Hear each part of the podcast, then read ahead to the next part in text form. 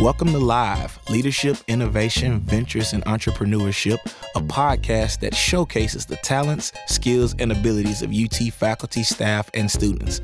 I'm your host, Brandon Jones, Associate Director for Student Learning and Development in Housing and Dining, and we're excited to have you listening to us.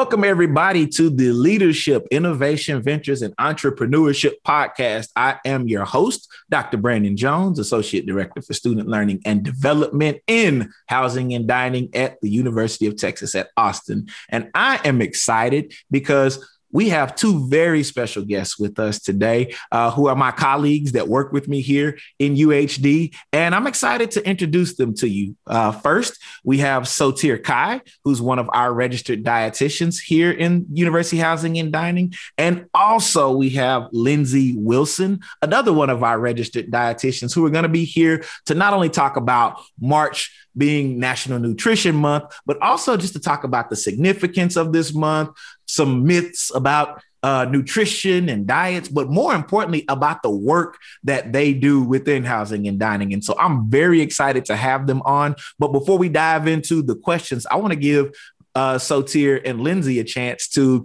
introduce themselves to the audience. So, Sotir, can we start with you? Can you tell everybody who you are and uh, a little bit more about you? Yeah. So I have been with housing and dining for going on four years now. And Lindsay and I actually have the same anniversary date, I believe. Oh, wow. So, yes, May 15th or somewhere around there would be my four year mark. And her 10th or 11th or 12th year, she'll, she'll confirm what year it is for her. Um, but prior to joining housing and dining, I actually have a K through 12 background. Um, so I was in K through 12 working directly in a commissary kitchen, um, making student meals for about 10,000 meals a day for charter schools in the Dallas Fort Worth area. Mm-hmm. And I highlight that because I feel like it was very significant for me in joining University Housing and Dining because it's kind of the progression of the population that I worked with from K 12 all the way now do I get to see them transition as freshmen into college. So, um, and it's been very interesting seeing the progression of dietary behaviors and nutrition choices and the type of things that we educate on mm-hmm. from all the way from when they're small to now becoming adults and making more of their own informed decisions of what they want to eat. Um, so for housing and dining, I work a lot with on the programming side. And since my background has to do with culinary nutrition, that's been a lot of my focus area in terms of the type of programming that I put on. Um, so we both work on a program called Cook Wise, Eat Wise, and that program really focuses on teaching students how to cook and develop that that skill set in order for them to make more informed decisions in terms of the type of food that they decide to consume. Um, and then I also work with menu development as well as recipe development for very specific areas within dining, such as the fast line, which is the fresh and simple taste line, as well as some plant-based offerings. That is amazing. I knew I knew you all did amazing work because clearly I, I, I reaped the benefits of it uh, when I'm at work uh, eating. But uh, I didn't realize you had a K twelve background. That's awesome. We'll probably talk a little bit more about that because I, I have questions about the, the the pizza that growing up in. I'm just kidding. We're not gonna talk about that. the square shaped pizza. yes. Oh my gosh, that pizza was so good. and the I corn, would like to. and the corn that comes with it, right? yeah. So I'm going to. We're dating ourselves right now. Clearly, because I think they, since I last checked, we don't offer the square shaped pizza in school anymore. That's a good it's, thing. It's now round. That's a good thing. Believe me. I'm, I'm glad that my daughter doesn't know anything because that was my favorite meal of the week. Like if I was going to eat anything, it was going to be that square pizza. And at the school I was at, which was which shall remain nameless, there was corn. And then what else came with that? The Jello, possibly, or some random the dessert. red Jello. Oh yeah. yeah. and then the milk, of course. Gotta gotta have my chocolate milk to go with that. So I'm still alive. I'm still here. I lived through it. So I, I was like, we'll have to have an offline conversation about that. I definitely. Yes, definitely. I can talk all day about K 12. yeah. Thank you for sharing that. Lindsay, how are you doing today? Hey there, doing well. So, as Sotir mentioned, I have been with Housing and Dining, and to confirm, it has been 10 years or will be 10 years as of May 15th. So, in just a little over a month. Um, so, for myself, um, like most people who live in Austin right now, I am a transplant.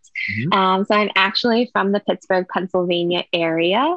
Um, I did my undergrad at Penn State University, where I got my bachelor's in applied nutritional science, as well as a minor in gerontology. Um, not quite, you know, the minor degree that's really working for me right now with dealing with college age students. But hey, you never know when it might come into play someday. Right. Um, and then I got my master's degree in uh, dietetics at the University of Pittsburgh, where I did a coordinated master's program there. And then shortly after graduation was when I moved here to Austin and started working at UT. And my job has kind of ebbed and flowed and changed over the course of the past 10 years, really based off of our students. And you know their demands and desires and how their dining habits have changed over the years. So it's always been something to keep me interested and engaged and involved which is probably why i've been here for as long as i have. Um, you know it's kept me it kept me intrigued and interested in sticking around for 10 years now.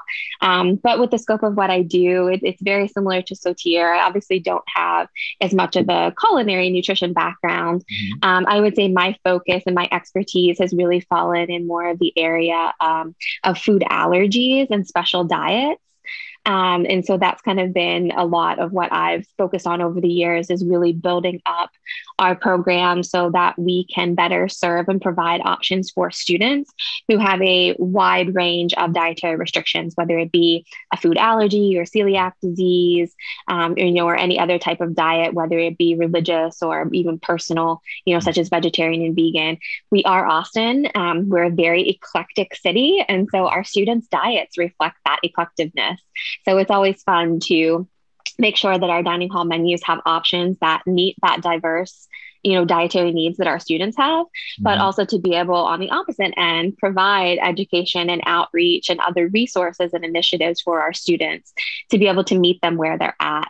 So i think that last one is probably one of the more exciting aspects of my job is constantly year after year almost being forced to kind of change our approach to the resources and education and outreach that we provide to meet students where they're at because mm-hmm you know each year they're constantly changing so that's one of the things i love about my job well, thank you both for sharing that. And, you know, just to tell the audience, you know, one of the reasons why I wanted um, Sotir and Lindsay on the show is not only because it was National Nutrition Month and Women's History Month, uh, but also because it, for those of you who have students who are here and those students have eaten in our dining halls recently, when they go grab their napkins, there's a picture of two people and that's Sotir and that's Lindsay. And I'm like, you know, these I wanted the students to know that these are real people who really care about their needs. And so for the parents out there, um, I want you to know we have registered dietitians on staff who you're going you're going to get a chance to learn a little bit more about as the show progresses, but also for the students listening to this episode that if you if you're already a student here or you're potentially thinking about coming here, this isn't just your average everyday dining hall experience. We're all about education, outreach, and making sure that you can make the most informed decision possible about the food that you're consuming. And if you are a foodie and an avid food enthusiast like I am, you'll enjoy uh, eating uh, what we have uh, in our dining halls and at all of our uh, food locations. But more importantly, you'll be an informed uh, consumer. And so, what I want to uh, get started with talking with you all about is, you know, being.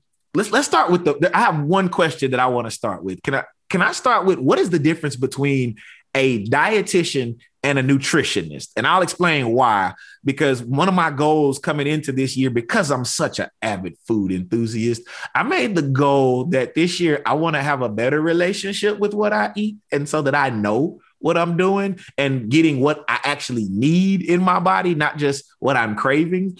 And so I said, I'm going to go meet with a nutritionist this year. But then I'm like, but wait, what, what's the difference? And is there a difference? And so, what is the difference between a dietitian and a nutritionist?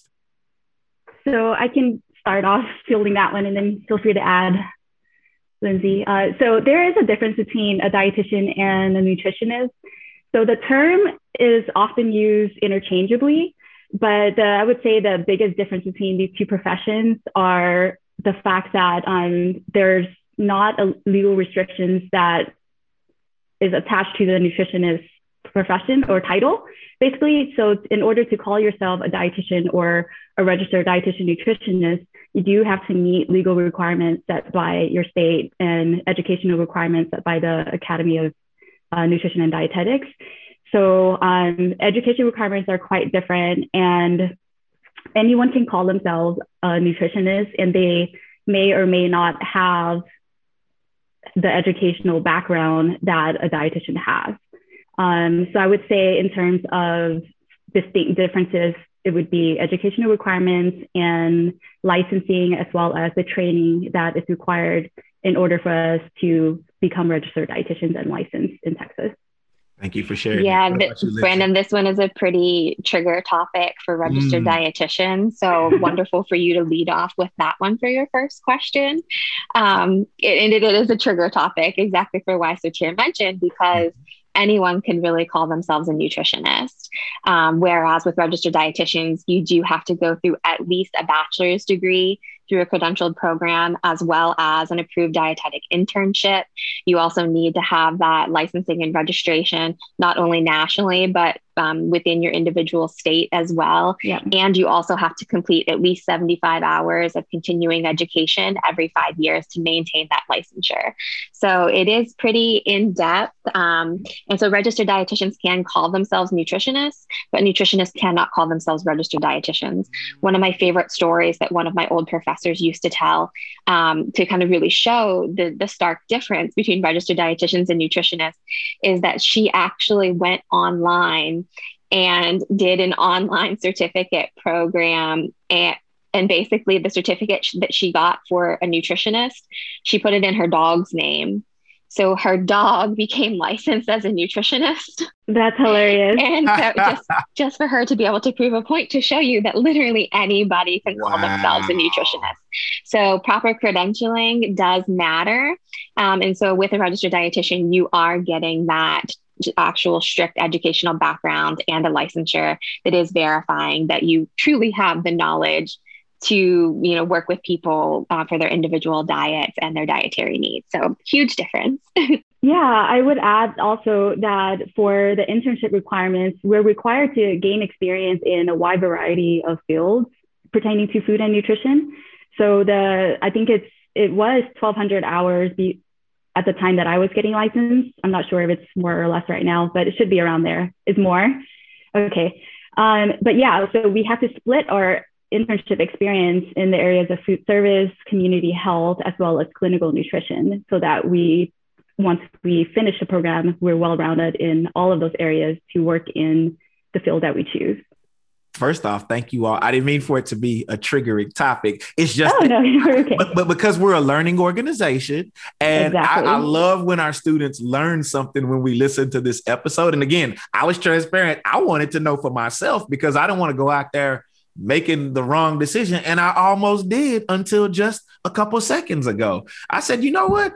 Let me actually talk to the people that I work with who do this as a job to just get their insight. And so, thank you for giving that insight because I think it is important that um, to all the parents and current students and our faculty and staff who listen to this show, this is important. I mean, the, things that we put in our body uh, is very important. And I'm like, let's get it from credible sources. So I'm glad that I work with two very well qualified individuals. But more importantly, if you're a parent and you're listening to this, and because I know that Texas parents always tells us that there's three things that the, that the parents want to know about what their kids are getting into. Are they safe? What are they eating? And what are they doing? And so, parents, if you're listening, what you're seeing is that we have two very, very, very qualified uh, leaders uh, helping make sure that not only are we teaching your students about what's uh, what what they're putting in their body, but also what are some of the best ways to uh, make decisions about what they're consuming and eating. So you'll you, you, we're, we're learning and, and I can, and I can't wait to continue to dive in. So thank you both for uh, sharing your insights uh, and the, the wisdom. Cause I now know the difference. Like I've made my own little notes over here and I know for a fact I will not be meeting with a nutritionist after all. Let me scratch that out of the goal. I will be meeting with an actual registered dietitian. So thank you all for that. Uh, what are some other like common I wouldn't say mistakes, but what are some common misconceptions that people have uh, when working with a dietitian or just around diets and food in general? Because food is something we all consume, I hope. Uh, and food is something that we all are going to interact with. And so, surely there's some misconceptions around nut- not just nutritionists, but dietitians, diets, food, all of that stuff. What are some common ones that you all run into, especially working in the college setting or even in K 12 for that matter? So I think both of us could probably jump on that answer pretty quickly. So I'm going to tackle the um, probably the most common or the the one that might bother us the most. Um, and I say this because Sotir and I've had this conversation over and over again in the mm-hmm. past. Mm-hmm. But I will say that probably one of the things that a lot that bothers a lot of registered dietitians is that um, so many people, whenever they do come to a dietitian for support and assistance with their diet, that so often the request is simply make me a meal plan. and I see Sotir in the image there raising her hands. Like I said, I knew this was going to be uh, very agreed upon. Um, but yes, I would say that making a meal plan for someone is the most frequent frequent request that we receive. Um, you know, as registered dietitians, our goal is not only to provide you with the information that you need, um, you know, with regards to specific food items and what to eat and how much to eat, but we also want to make sure that whatever changes we're teaching you that you should make are changes that will be sustainable over a long period of time. Mm-hmm. Because if it's not something you can stick with and it's only going to be temporary, then the results and the benefits are only going to be temporary. So, by providing somebody with a basic three day, five day, seven day meal plan, sure, that's giving you ideas of what you can eat for those couple days, but is that really teaching you and giving you the tools that you need to carry over that same healthy eating pattern for several weeks, several months, or for the rest of your life. Um, so I will say that's definitely been one of my biggest challenges with working here at UT because when I did first start you know 10 years ago um, you know and i was meeting with students that was so often the request that i would get is i would love for you to make me a meal plan. And so of course you know as a newer rd i was honoring that request and making them you know and, and it is very time consuming to draft up a meal plan based off of each individual person's you know preferences and their lifestyle and their you know cooking capabilities and all of those other things that you want to take into consideration to customize that meal plan you know and then you have that one hour meeting with them give them a meal plan and then you never hear from them again so, you know, was that information really being put to use? Was it having any actual long term benefit? More than likely not.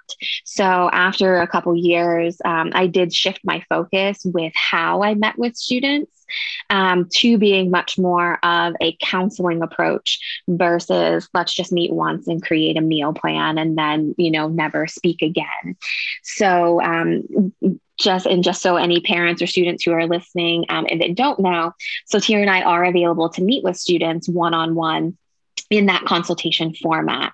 Um, so, if a student does need support um, with dining on campus, they're not sure what to eat, um, you know, or want to adapt a healthier lifestyle, um, you know, we are available to work one on one with them in that capacity. Um, generally, they are for more basic consultations, um, and we do also have a registered dietitian on campus that works in university health services as well. So, she's also able to work with students one on one in a very in depth format as well. Um, but with all of our roles, it really is focusing more on that consultation and behavior change aspect mm-hmm. to really teach you basically how to walk the walk and not just develop a meal plan. Now, I will say, I like to think I'm very good at developing custom meal plans for people. I know mm-hmm. Sotir and I just had that conversation just a couple weeks ago. She's like, you can make a lot of money if you went into private practice, you know, just making meal plans for people. Um, but you know I, I much prefer the aspect of that you know with how we do things on campus where you're focusing more on the education and the behavior change versus just a simple here's a meal plan transaction. So needed to get that one out of the way first but i'm sure sotir has probably a few additional things to tackle on that list yeah, I'm glad you mentioned the meal planning because automatically, whenever, even when I speak with my friends, and um, even when we have student employees who are in nutrition as a major, uh, the first thing that they want to do is they want to learn how to build meal plans and how to do it better. But the thing is, that's to me, I look at, at look at it as a great skill set to have as a registered dietitian and as a great tool to be able to provide but it's kind of like that saying where do you want to teach someone how to fish or do you want to just give keep on giving them the fish? Something like that, right? Right. Um, so in order, so on top of that, to add to that, what I see a lot of is from not just from students, but from everyone when they first come to see a registered dietitian is that whether their nutrition or health goal be to lose weight, to gain muscle, um, whatever the goal may be, they are always looking for a solution that is very sexy. Basically, I'll, I'll put it that way.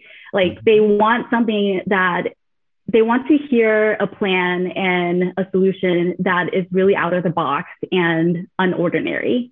But, you know, it always goes back to the basics. Like any, when you talk about diet trends and anything like that that applies to college students, um, it may sound really sexy and something that you want to engage in right away. Mm-hmm. But honestly, whenever you dive into it, it's just not sustainable. It's not sustainable. It's not the way that you can um, or should live forever. So the, a lot of those diets are meant to be temporary. And whenever they realize that, oh, so really, I just need to get back to basics. I need to figure out what my plate should look like and how to make it work for me at this stage in my life and my schedule. And that is what is going to be sustainable. And that's actually a really hard conversation to have because it's not as um, intriguing, right? So everybody wants the next big thing and they want to be able to be in the trend and be in the know and they want to have fun with it. But um, going back to the basics sometimes can be a little bit boring, but it's what works. And that's what following and leading a healthy lifestyle really means. It's just keep on exercising the basics every single day until it becomes like a natural part of the things that you do.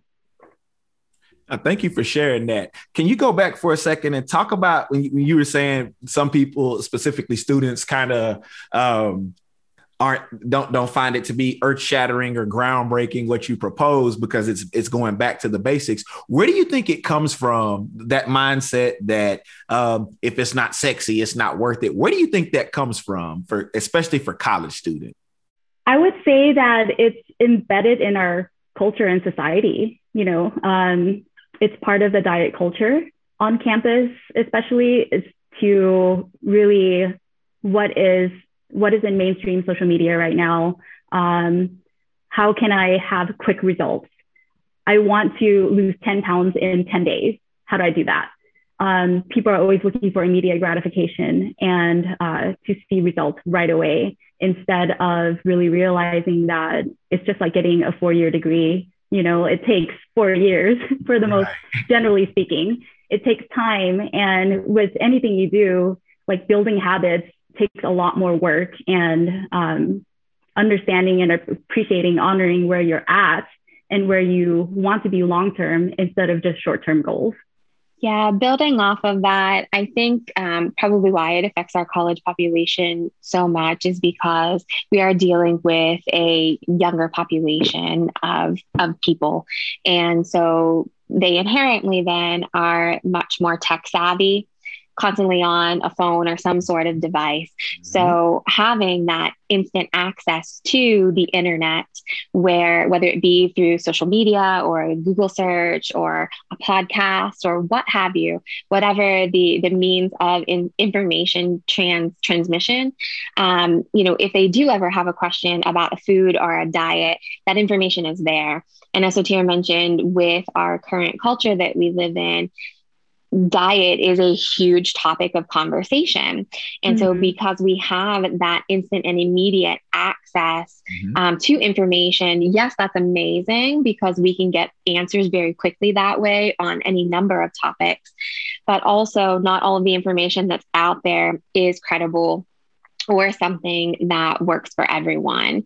So, Sotir mentioned everybody's looking for that quick fix. And I think that's, you know, what's so disappointing about nutrition is because you know, everybody's looking for that magic bullet, you know, or that one superfood that's going to completely change their, you know, their entire lifestyle or cause, like, so you mentioned, cause them to lose, you know, 10 pounds in 10 days or what have you. Um, but that's really not the way good nutrition should work um, you know, it is about that sustainable change. And so, you know, unfortunately, so much misinformation does go out there, kind of lending back to what we talked about a little bit ago with the difference between a dietitian and a nutritionist. Um, you know, there's there's all sorts of people who share nutrition information, regardless of their title or their background. Um, and a lot of times you really get a lot of nutrition and diet information simply coming from people who may have lost weight themselves or, mm-hmm. you know, worked out in the gym and gained, you know, a great physique that way. Um, but what's important, I think, in regards to not only having a credible source for the information um, and, and, not necessarily focusing on that instant change, but also knowing and recognizing as well that nutrition and eating is not a one size fits all approach. And I think that's probably maybe the third thing I wanted to point out in that what works for one person doesn't necessarily achieve the same results for someone else. So simply by going off of someone else's success story does not mean that you may have one following those same habits or that same dietary pattern. I think that's kind of what's great about our profession is that because we are trained we do work with each individual on that one on one basis to find out and gather all of that information related to their own personal history and their story and their lifestyle to then tailor our approach and our recommendations to that individual so that the diet and whatever it is that they're eating works for them. Um, and I just want to point out to you whenever I say diet, I'm referring to just the entire eating pattern of any mm-hmm. person, not in the terms of a temporary quote unquote diet but yeah that not only you know that misinformation incredible sources or you know and not looking for that quick fix but also recognizing that it's not a one size fits all approach and that's what's kind of great about being a dietitian. We can customize that for each person you all are teaching today. I, I've taken almost two pages of notes just for myself. Like normally I'm I'm script, I'm able to script in some questions here, but I'm I'm literally taking notes at the same time because this is information that I didn't get. you know, I, I didn't I didn't take a I took a class in college uh, that was required for um, my degree, but at the same time, I didn't get anywhere near this type of information. It was the basic food pyramid stuff, nutrients, and the uh, all of those different things. And it's like, okay, but culturally, like like Sotir was saying, uh, so, so, many things are embedded in the culture. And I'm from rural East Texas, where you know food is an experience, not a, a thing to fuel you. I was not taught that, that, like, hey, this is meant to be fuel. I was taught this is the experience. And so it's all based on how it makes you feel. And so now that I'm older and that I'm a parent of two kids, I'm trying to make sure that I you know, learn what I need, what I didn't learn, so that I can help make those decisions. So thank you all for sharing this information. I, I want to go. Oh, Lindsay, were you about to say something? Go ahead. I was. I was just going to say one of the things you'll discover by working with a registered dietitian, though, is that food is not just one or the other. It's not just right. fuel and it's not just enjoyment. And a registered dietitian should teach you that it is all of the above. Food, yes, it primarily is fuel, but it is our culture and our everyday experience. Mm. It's family, it's friends, it's enjoyment, mm-hmm. it's flavor. It is okay. all of the above. So you it doesn't always have to be bland.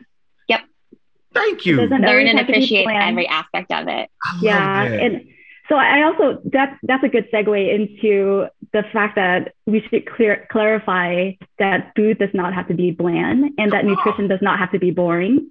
I love get that. an amen. amen.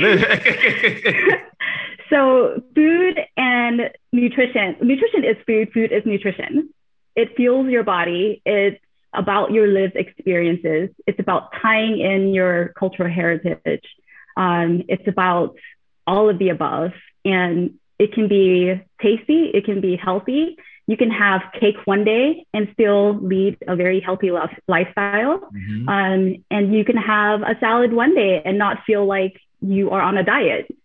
So it's it's about to me it's about really defining where you are at in that season of your life mm-hmm. and what you need nutritionally to fit that season of your life and also to reach your health goal. And that will be different for everybody. And it could be different um, from month to month, depending on where you're at in your life and what your goals are. So I think like it's really important to understand that and honor that and embrace that. That I mean, 2020 and 2021, these two years are about just frequent change. And the topic of food and nutrition also fits into that having to frequently adjust and change to your surroundings, your environment, and your circumstances. So I think like the new motto is just honoring where you're at, food mm-hmm. and nutrition wise, and uh, making the best of what you are able to do.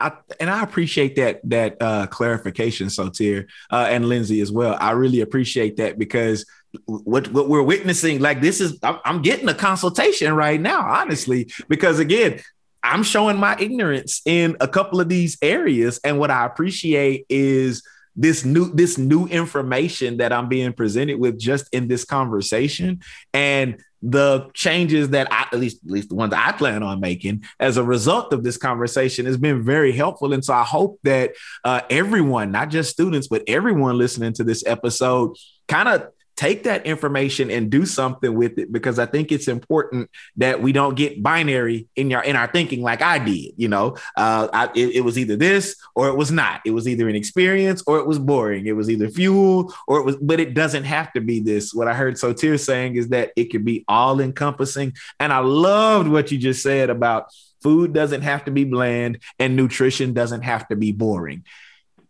every parent out there should rejoice at that right now. Because i that's why i absolutely meant it when i said amen because i'm like hey i'm trying to have that conversation with my own children right now but i'm also remembering 30 years ago when my parents were trying to have some type of nutrition uh, conversation based on where their understanding was at that time as well. And so by being able to say like can we just appreciate where we are with what we know but also also leave and also leaving room for new information and being redirected. So thank you both for uh, helping to clarify that area. I want to shift a little bit to talk about some of the things that you all do here at UT. I think that my favorite thing that you all do, it, it's super biased and I, it's my show, so I'm not afraid afraid to admit it. But uh, my favorite thing that you all do is the cookwise, and I'll leave a, a link to uh, some of the things that you all are doing in the liner notes so that folks who want to check it out and see what you all have online can see it. But the cookwise and the owl,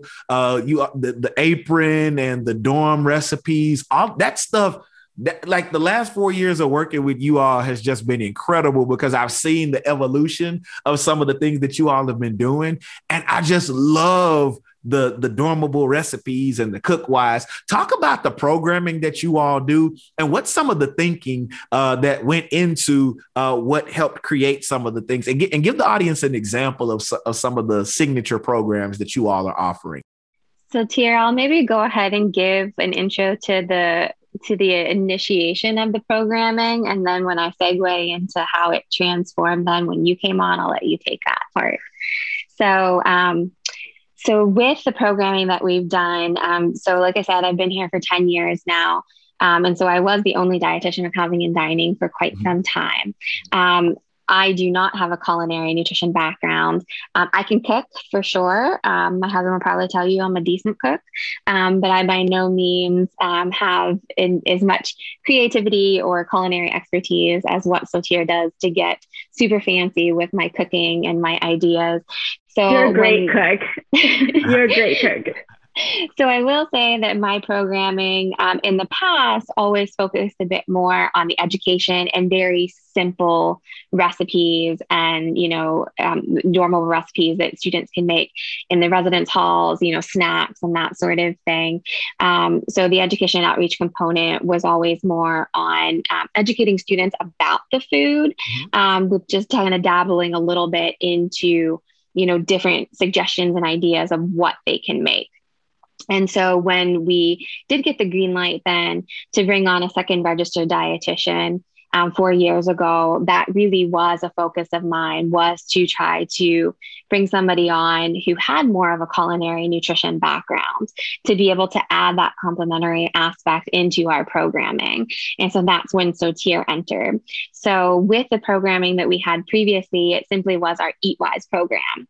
And so we had these adorable little owl mascots that represented different fruits and vegetables. Yes. We focused on fruits and vegetables because fruits and vegetables are the food groups that college students notoriously across the entire United States and for years they've always historically underconsumed. Mm-hmm. Um, so, with kind of focusing our edu- educational campaigns on increasing fruit and vegetable intake, um, you know, we were kind of able to do that in a fun way with those owls. So they look like grapes and a piece of citrus and a strawberry and um, one of them looks like a corn piece of corn another one is an artichoke.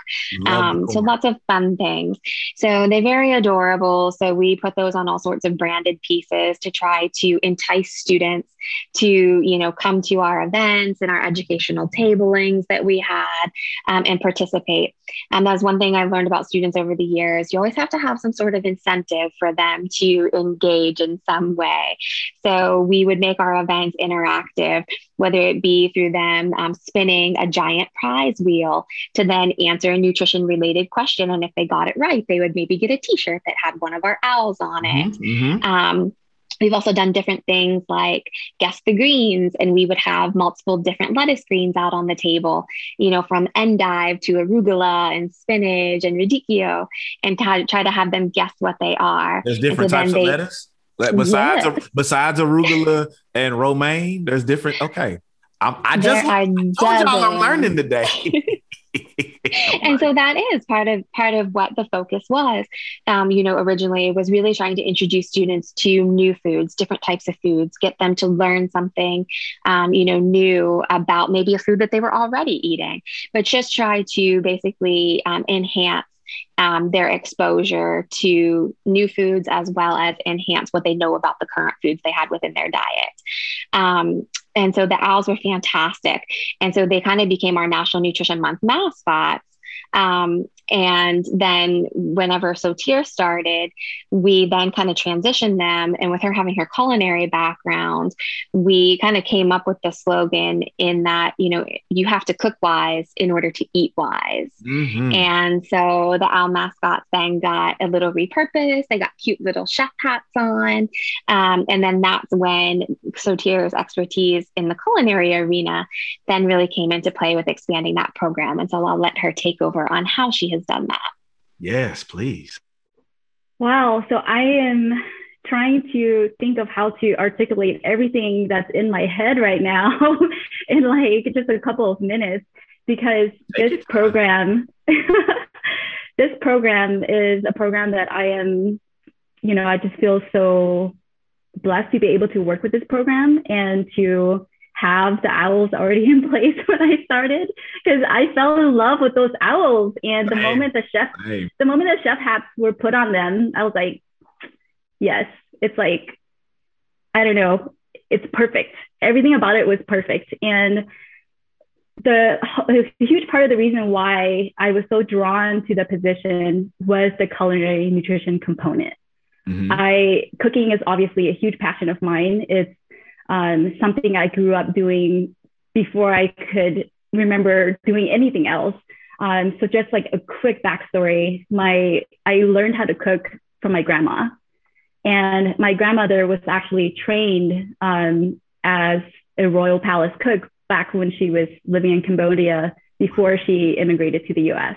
Wow. And so growing up with her and learning the type of cuisine that um, she specialized in and just the way that she cooked and the attention to detail that she put into all of her food. And Cambodian food is naturally a really health conscious type of cuisine.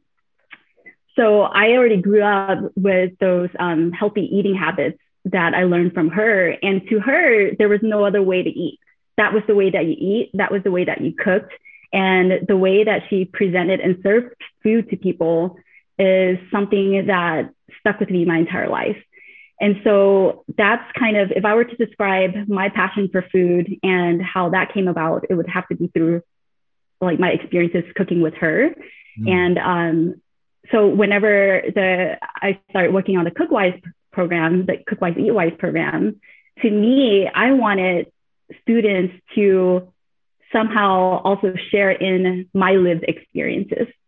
Like, because I saw food and I saw cooking that I saw it in a way that was really different to me. I felt like students, yes, they should definitely know the basics of cooking, and because it's a skill set that I think everyone should have.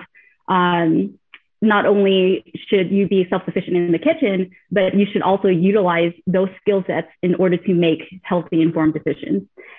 But I wanted to teach them how to cook utilizing techniques and recipes that was a little bit um, above the basics because I wanted them to be able to start thinking outside of the box.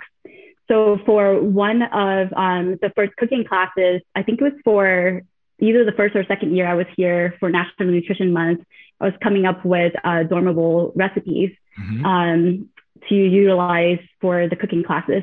And I was thinking, oh, well, instead of just eggs in a microwave, why don't we kick it up a notch and teach them how to make hollandaise in the microwave? Mm-hmm. So it's true. It's true that they probably will not be sitting there on a Saturday afternoon making hollandaise in the microwave on their own.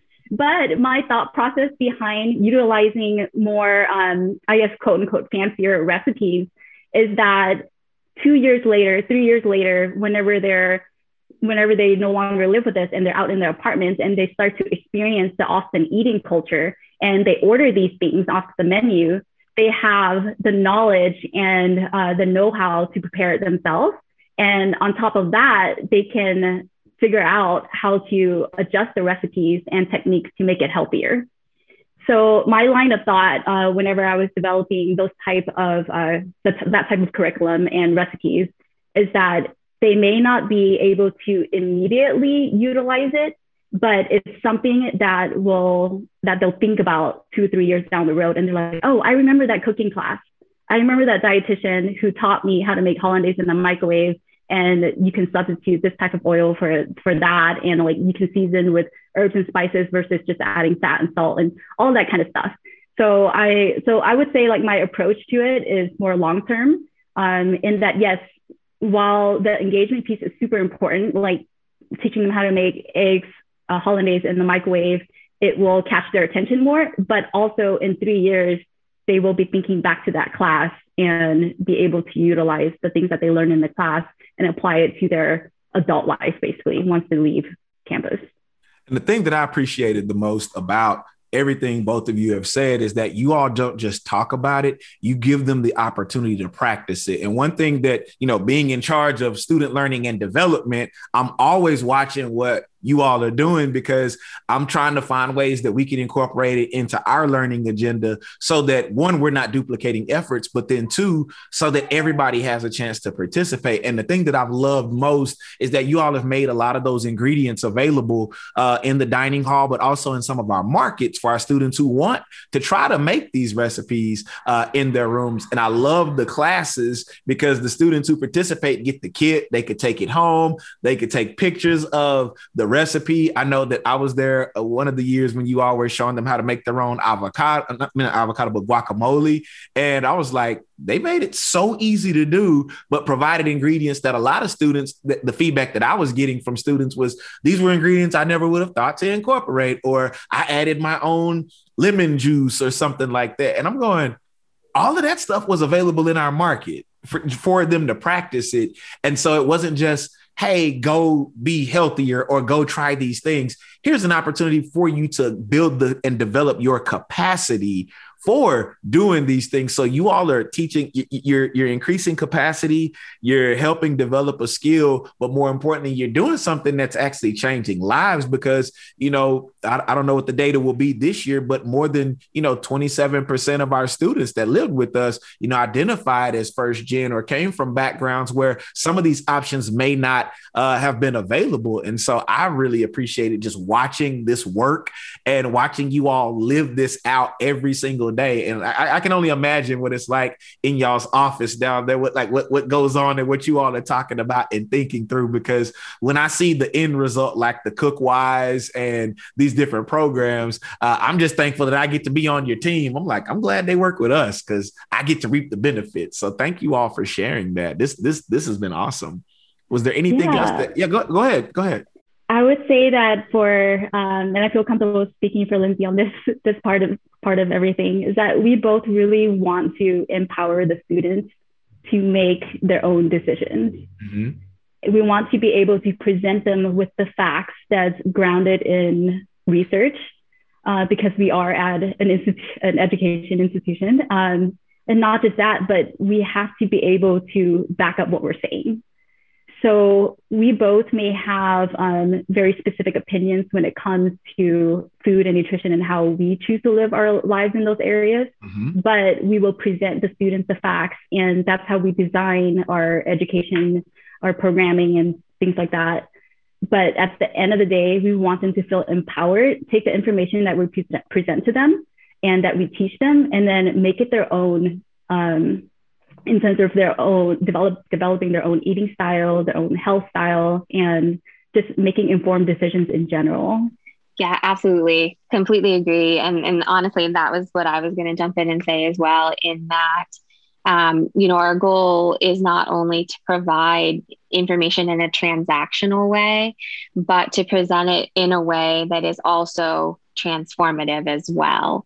So having both of those components working hand in hand together, um, and, and, that can be done through you know numerous different means, um, but it really is with the end goal of empowering them with the knowledge so that they can then take that, apply that to their own lives in their own individual way, and then transfer and transform that into their actions for how they eat, you know, on campus, whether it be in the dining halls or with the food they keep in their dorm room, or how that then transitions to then once they move off campus. Um, so it is it is definitely both short and long term goal um, oriented with all of the things that we do.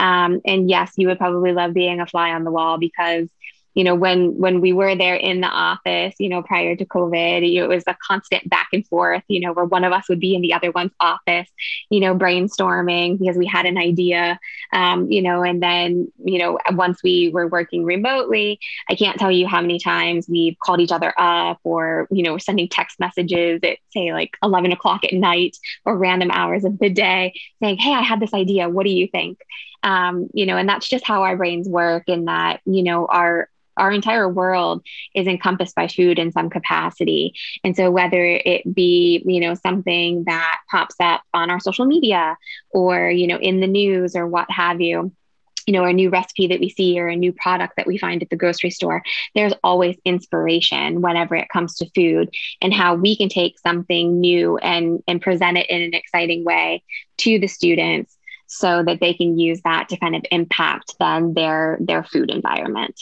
Wow.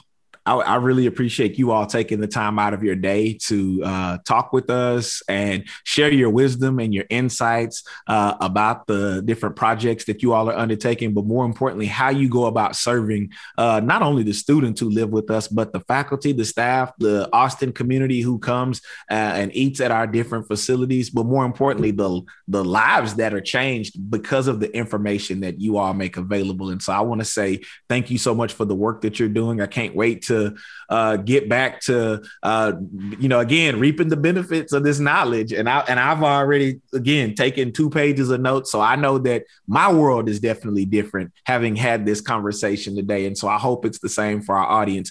Is there any final thoughts or anything else that you'd like to share uh, with the audience about what you all have coming up things people can look forward to when they come to campus in the fall um, or if they need to reach out and ask you any other questions how could they go about doing that so, well, we have a lot of things that we want to have happen in the fall, depending on uh, if we're back on campus full time and things like that. But regardless or not, we will still be offering programs virtually.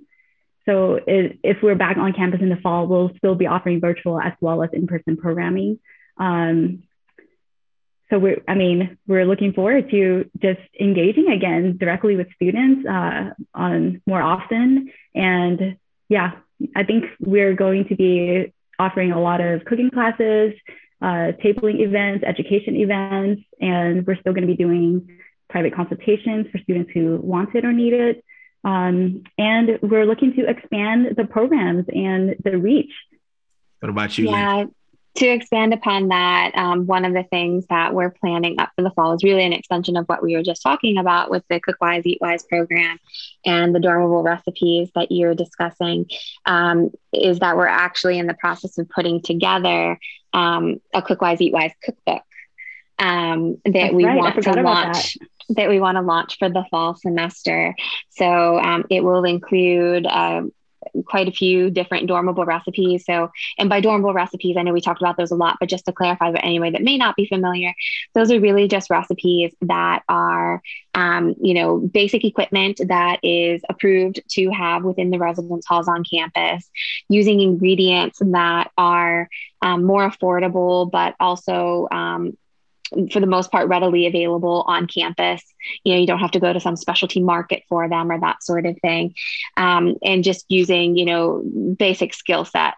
Um, so really recipes that just about anybody can make regardless of their setting whether it be in a very basic um, you know kitchen within an apartment or even just within their residence hall or even somebody who you know is at home and does have a full kitchen. Mm-hmm. um, just very very accessible recipes. Um, and so, with that cookbook, um, we're going to hopefully launch that in both a printed and virtual format for the fall semester. And um, we would like to then expand different resources that then go with that, such as, you know, um, a kitchen conversion tool that shows, you know, how you convert, you know, teaspoons all the way up to cups to pints and quarts. I need you know, if you are doing measurements um, as well as, you know, what are the minimal in, internal cooking temperatures for different foods. So all of those things you would kind of find in the index or the resource section of a cookbook, we then want to take and put into printed format so that we can use those, say, in the communal kitchens that we have around the residence halls on campus. So that if students, you know, are using those communal kitchens to do any cooking on their own, they have those resources there that are easily accessible to them. Maybe even have one of those cookbooks within the communal kitchens, you know, for students to access. Um, so we have all sorts of different ideas for ways that we can expand the reach of that um, dormable recipe program um, and how we can kind of get that information out there to students. But that is one of the big things we're, we're planning up for the fall. All of the other education and outreach programming that we're doing is still a little to be determined, um, but we are going to have multiple different formats and programming in place in both an in-person and virtual capacity for the fall. So we're really excited. I can't wait to see the cookbook. Uh, you know, and hopefully, if it's ready by move in, we might be able to get that out there. You know, at the baseball field when when the especially when our freshmen are moving back into the halls. So uh, stay tuned, folks. Listen, we've had a great show today. I hope you all enjoy it. Thank you for listening and stick around.